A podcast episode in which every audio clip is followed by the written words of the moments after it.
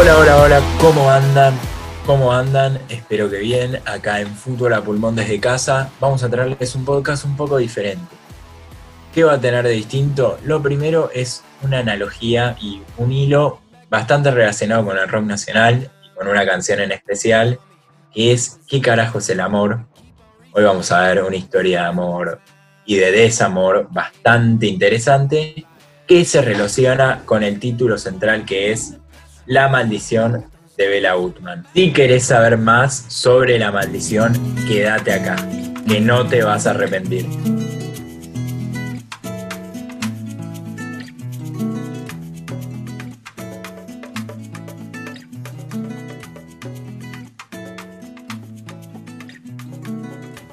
El futuro llegó hace rato, predijo Solari una vez bendijo desde un escenario a dos almas que estaban buscándose. Bueno, para pasar a la parte importante, hoy vamos a contar la historia de Bela Gutman. Bela Gutman eh, es un futbolista húngaro que como jugador tuvo una carrera bastante modesta, ¿no? Sí, eh, no, no, no fue un gran jugador, pasó por, eh, por equipos no muy grandes, pero como técnico por ahí sí tuvo una carrera más conocida y más particular. Claro. Personalmente lo, lo veo muy parecido a Mourinho, en la- Sí. para compararlo con alguien en la actualidad. Va, Mourinho era muy parecido a Bela Gutman, Bueno, en todo sí. caso. Claro. ¿no? O- Arranquemos porque, al- o sea, en los seis años que dura la Segunda Guerra Mundial, él se mantiene alejado de las canchas y era hasta una amenaza. Zafó del campo de concentración junto a otro técnico y empieza a viajar por el mundo. Por su condición de judío y empieza a viajar con el mundo con una idea de juego revolucionaria hiper ofensiva. Sí, eh, bueno, Bela Gutman traía al mundo futbolístico el 4-2-4, resultado que posteriormente le daría muy buen resultado, pero que para el momento era muy adelantado a su época. Eh, bueno, implementó su idea en países Estaba loco. europeos. O sea, estaba loco. ¿Cómo vas a era proteger el mediocampo así? No, no sé. Claro. Bueno, y, confiar idea. en los extremos. Sí, O sea, dos jugadores en la. existía Básicamente dos, eh, bueno, extremos. Dos punteros. Campo con mucho ida y vuelta. mediocampo de cinco que tienen que correr mucho. Claro. que no era tan tanto la idea que, que- que predominaba en ese momento, ¿no? Bueno, pasa su idea por países sudamericanos como Argentina, Brasil y Uruguay y por un montón de países europeos. Bueno, por ahí la primera historia loca que podemos encontrar de Bela Gutman es en Rumania, cuando debido a una crisis alimenticia pide que le paguen el, sueldos, el sueldo en verduras.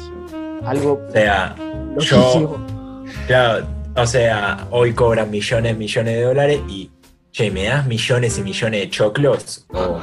Millones y millones de mandioca inédita. Ahora, Pero- perdón, pero puede ser entendible dado a su pasado, ¿no? Sí. Y además, él no duraba mucho en los clubes, iba de club en club y él solía decir que la tercera temporada estaba maldita. Ahí ya vamos entrando a las supersticiones. La tercera temporada está maldita. O sea, a- todo lo contrario a lo que se dice hoy, hoy en día de la tercera es la vencida. Claro. Claro, un- era un revolucionario en todo sentido y lo echan del Milan eh, yendo primero y dice, me han despedido a pesar de que no soy ni un criminal ni un homosexual. Adiós. Y desde ahí, él, a cada club que iba ponía una cláusula que era, si yo voy primero no me pueden echar. Un figurete el Tranqui. tipo este, ¿eh? Quería, No, que- la tapa del diario. No le gustaba imponer autoridad por mucha suerte y la autoridad la impone, sí, cuando vuelve a su Hungría natal y dirige a los mejores jugadores de la época. Claro, Boxis, Puskas, Kubala, Kubala. de lo mejor de, de toda la Hungría de la historia, el mejor equipo húngaro. Sí, en blanco y negro igual. No, no, no los vamos a haber visto nunca, pero lo que cuentan es, Claro. es potente. Y Igual, después, o sea, sin adelantarme mucho a lo que vamos a hablar, eh, bueno, Bela Gutman fue como el mentor o el padrino de muchos jugadores bueno, hi- históricos, leyendas. Damos Sí, un ejemplo o adelantamos después. Eusebio. Bueno, Eusebio, que lo conoce en una peluquería. ah, eso es en- insólito, ¿eh? El mejor jugador de, uno de los mejores jugadores de la historia es conocido en una peluquería. te, te Y- muestra lo- la locura de este entrenador y todo lo que pasaba alrededor era como muy bizarro. Además, pasa del Porto al Benfica. Como que un técnico pase de River a Boca. Del Porto al Benfica, porque la dirigencia le insistía, le insistía, le insistía. En el Benfica empieza a mostrar resultados. Primero dos años, Primeras dos Champions. primera dos Champions, la segunda con triplete incluido. Claro, pero- encima ganándole a nada más ni nada menos que al Barça y al Real Madrid de, de las estrellas de Di Stefano y de Paco Gento. O sea, palabras muy, muy mayores. Encima cortándole la racha de cinco años de hegemonía eh, merengue que venían ganando Sí. todas las ediciones de la Champions. Ah, y ahora Total. acá arranca, bueno, en el Porto, Benfica, Portugal, arrancamos con la comparación con Mourinho, ¿no? Sí. Y Mourinho que, claro, apadrinó grandes jugadores y es- él apadrinó a Eusebio, la Pantera Negra, que lo llevó después a, a ser uno de los mejores jugadores de, de Portugal, sino el mejor. Y él era loco, pero sobre todo era soberbio, era una soberbia, como diríamos, haciendo una comparación, como dijimos con el rock nacional, ahora con Cerati, una soberbia como un poco justificada. Claro, como digamos. ponele Galle- Marcelo Gallardo, Claro. por ejemplo. Y Tenía, tenía base su soberbia, como que podía tenía sustento. tenía sustento. Entonces, ¿qué hace? Como alardeando, dice, ¿quién es mejor técnico que yo en el mundo? Nadie. ¿Por qué hay alguien en el mundo y mucha gente que está cobrando más que yo? Aumento de sueldo. Bueno, Chau. por su soberbia, afuera del Benfica. Chao, lo rajaron y se va a Peñarol. Cambio que es de ese momento y no se va a repetir jamás en la historia. Y pasar de Pero, ganador de Champions en Benfica a Peñarol. pero antes de Todo irse, no, no se iba a ir sin dejar la frase que vale la pena, que es en 100 años desde hoy, el Benfica sin mí no ganará una Copa Europea. Estábamos ante la mítica maldición de Belaut.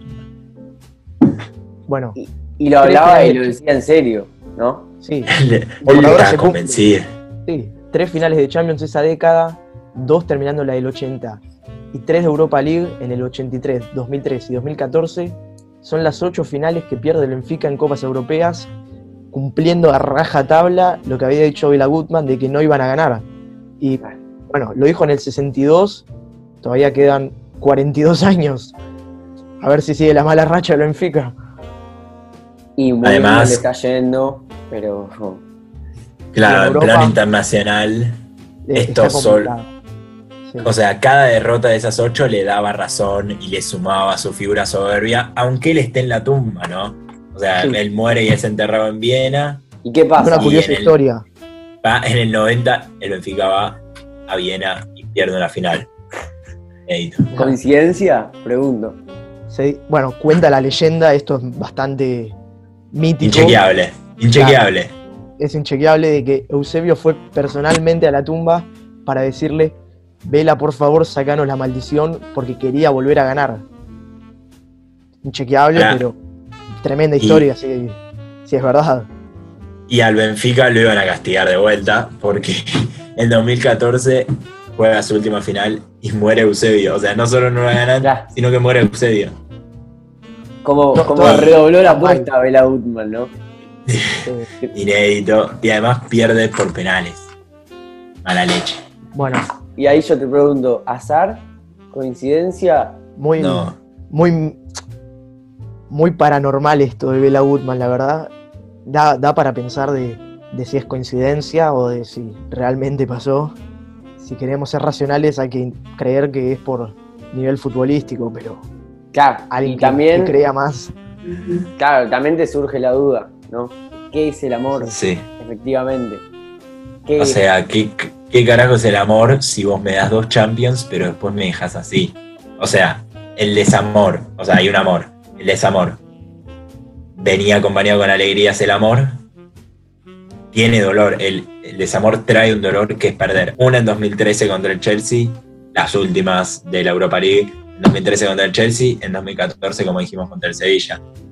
Pero la del 2013 también tiene una particularidad. Antes de jugar la final, el equipo, el Benfica, decide ir a la tumba para dejarle flores a, a Bela Gutmann a ver si podían conseguir su perdón.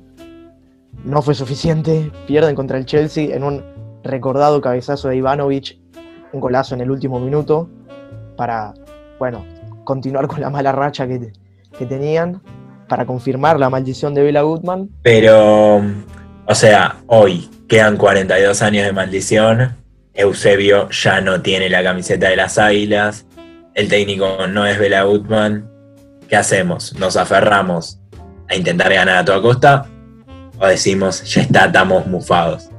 Estamos, estamos cagados por un elefante literalmente. Y Bueno, la psicología lle- tiene un papel muy importante acá.